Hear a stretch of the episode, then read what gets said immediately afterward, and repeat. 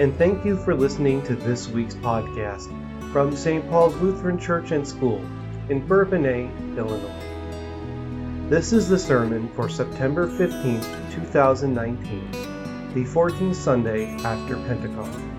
The sermon is entitled Rejoice with Me and is based on Luke chapter 15, verse 6. It was preached by Pastor Carl Koeppen. Grace and mercy and peace be yours this day in the name of our Lord and our Savior Jesus Christ. The text for the message today comes from our gospel reading from Luke chapter 15. Let us pray. O God, so many are lost and have walked away from you. Search them out and find them and bring them home into your presence so that we may rejoice. And may the words of my mouth, may the meditations of our hearts be acceptable in your sight, O Lord, our Maker and our Redeemer. Amen. It was a little over a year ago, CBS ran a story about a woman in Wisconsin, a woman by the name of Hillary Harris, and she was she was raised in a very loving adoptive family as a newborn, but she'd always been curious about her biological family. And that curiosity turned into necessity when, when she and her husband were expecting their first child. She put in that request to unseal those adoption records in order to ascertain her family's medical history. And she said this she said, Those records had all my health history. It had a letter from my birth mother. It also disclosed that my father, my birth father, Wayne, had passed away in 2010.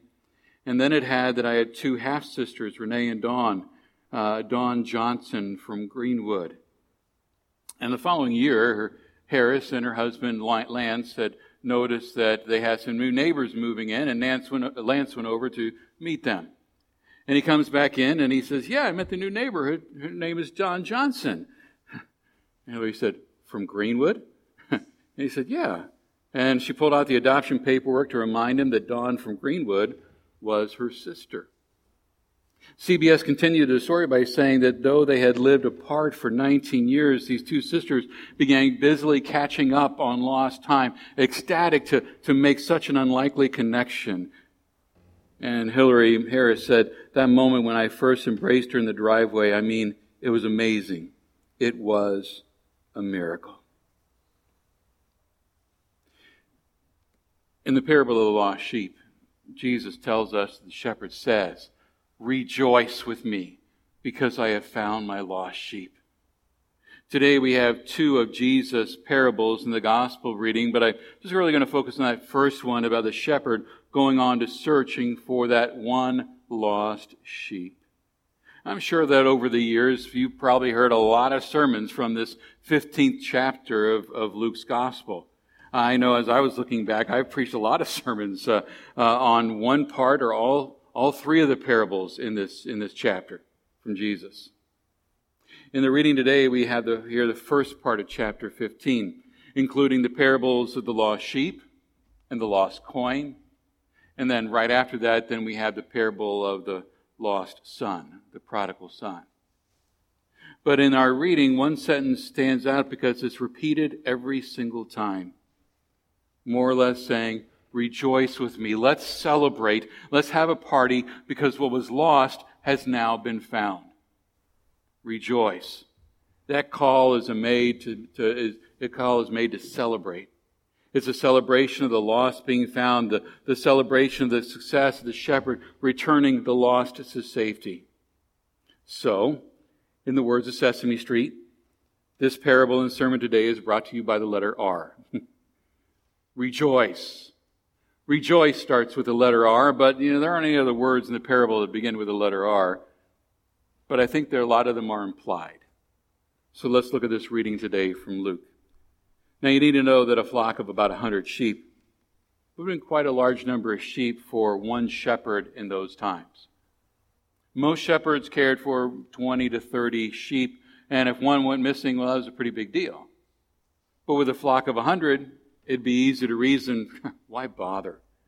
Yeah, it's one stupid sheep that doesn't have the sense to stick with the shepherd.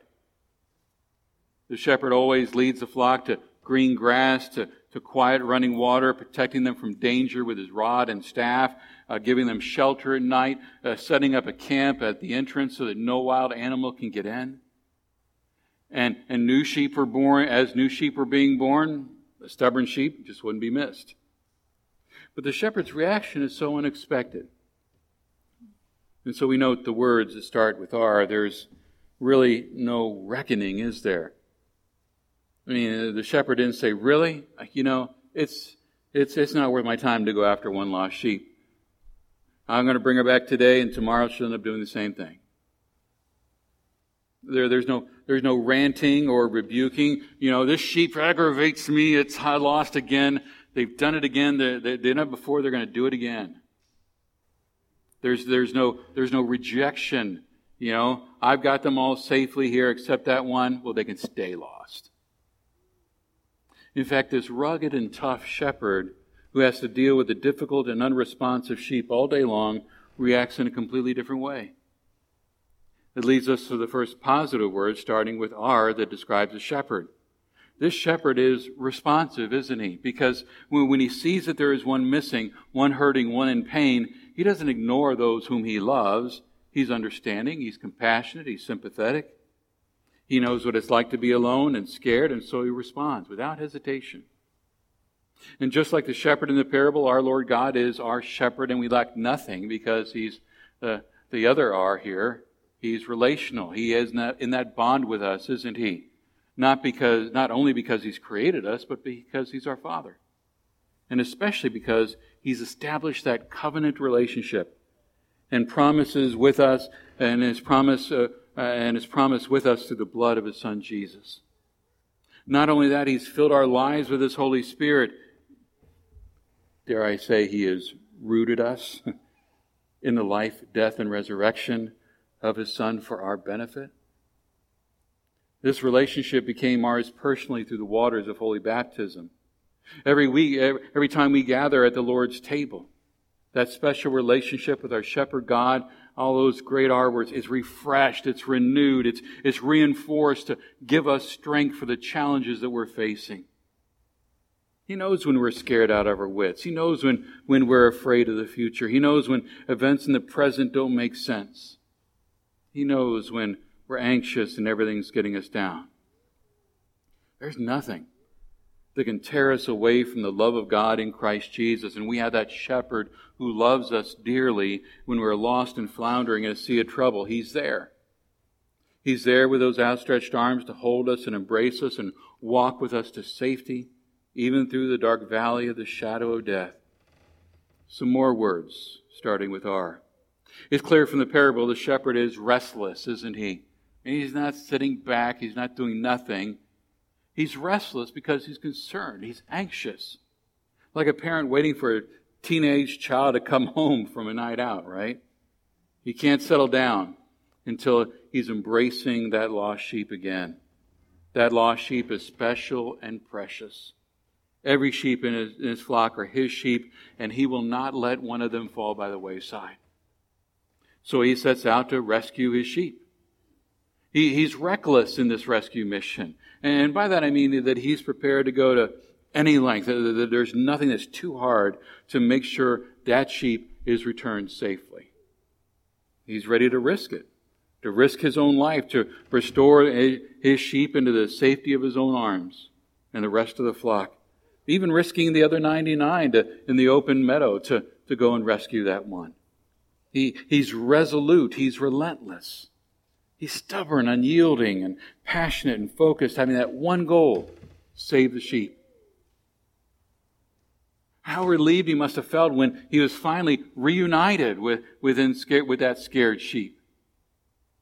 Putting them on his shoulders and restoring them to the safety of the rest of the flock.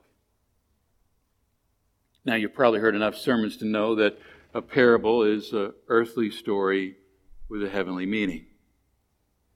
So, the parable of the lost sheep is really a parable about our rescuing shepherd, Jesus. Every word that I've said, starting with R, can be said about Jesus, right? That he is responsive to our needs, understands us perfectly, even when we don't even understand ourselves He's relational. Our brother, our Savior, our friend, our God loves us with a, with a love that goes beyond our human understanding, even when we feel the least worthy of His love and unaware of His love.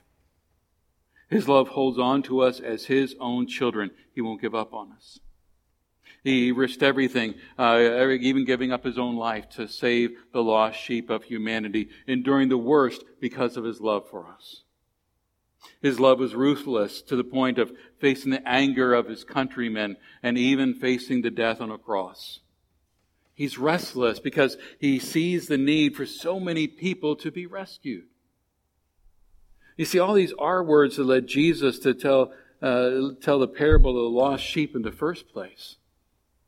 Because, and when we read at the very beginning of the gospel reading, the, the whole the Pharisees, the teachers of the law, loudly criticized Jesus and questioned why he associated and even ate with the scum of society, right? The, the, the, worthless people of the community, the tax collectors, every notorious sinner in, sinner in town. And as someone reminded me, going with the R theme, the riffraff, uh, last night, these, these people aren't worth the time, Jesus. I mean, if he's truly God, he should be hanging out with the people that are worthy of his attention, not those sinners. Jesus tells the parable to remind you and me that God throughout the Bible is the rescuer of the lost. From the first chapters in the Bible in Genesis, God is the rescuer, right, of Adam and Eve, the ones that are lost. When the people of Israel lose their way, they bow down to a golden calf, the, the forefathers of those criticizing Jesus. God does not give up on Israel. Even though they rejected him, even though they were worshiping an idol. Neither did he give up on the people in Jesus' time. Even though they rejected Jesus, he was still determined to relentlessly complete that rescue plan of, of reconciling his people, reuniting them with their Creator. But then Jesus urges you and me to have these same traits, right? This restlessness. To, to, to be rescuers, reconcilers, to be responsive to the needs of our community and our world, whether it's speaking the word of comfort to a person feeling the weight of trouble and pain, or meeting the physical needs of people in our church and a community like we did yesterday with the Single Mom Saturday. And it's not a time to sit back, it's a time to restlessly be doing the work that Jesus has given us to do as his disciples. As disciples, we are uh, that resolute and relentless as we step out, sometimes out of our comfort zone, but to be the hands and feet of Jesus to the lost. You know, when someone's lost in the wilderness, somewhere there's this urgency to the task of finding them because if you delay the rescue, it could have disaster, result, disaster results, right? Every person matters. And in the same way, everyone loved by God needs rescuing, regardless of what we think of the person. Even when we, the people in this church, can so easily become lost, can't we? We can get sidetracked like wayward sheep. We, we, we lose our focus. We consider uh, less important things as more important than God we consider our needs are, are more important than anyone else's. We need to be reminded again and again that we're rooted in Christ. That we grow together in Christ as we turn to Him and His Word. The truth is, we need rescuing. We need restoring. And so what do we do? We come here, don't we? We come here to hear God's Word. We gather when we have communion, we gather around his table receiving his body and blood. We are reunited once again in love and forgiveness with our Savior and with one another. That part of growing together that we have. Needless to say, this text also provides us as a challenge as members of the church that have experienced this grace of God, namely, we're to be equally gracious toward others. True, we may falter. We may make excuses. We may, make it, may find it hard going. We may let other things come between us and our commitment to Jesus and service to others. But the readings today tell us that no matter how far we stray, God still loves us. And all of heaven rejoices when we're found and brought back through repentance. And so that brings me back to the first R I mentioned rejoice. All those R words that I've been talking about sum up this marvelous grace of God. His love for us burns so brightly and strongly. It's, it's a love that influences and affects our lives as we seek out His lost sheep. The, lost church member, maybe it's the lost child or the lost teenager, or the lost uh, homeless or hungry person. Uh, the great thing is that when one of these lost ones are safe in His love, heaven goes crazy. Finding and restoring the lost gives God great joy. He has redeemed and He's restored you and me, and He invites us to share that same joy and rejoice when the lost are found. So let's rejoice. Let's rejoice in our Redeemer because He has reconciled us. He has uh, rescued us and claimed us as His own. And because of that, grace. Let's pray that Jesus can be relentless in searching for those lost ones. Let's also rejoice with our Father when those lost ones are brought home. Amen. Please stand. And now may the peace of God that transcends all understanding guard your hearts and minds in Christ Jesus. Amen. Thank you for listening to this week's podcast from St. Paul's Lutheran Church and School in Bourbonnais, Illinois. You can find this and other podcasts by going to stpaulslutheran.net and clicking the Sermons button at the top of the page. Thank you for listening, and God's blessings.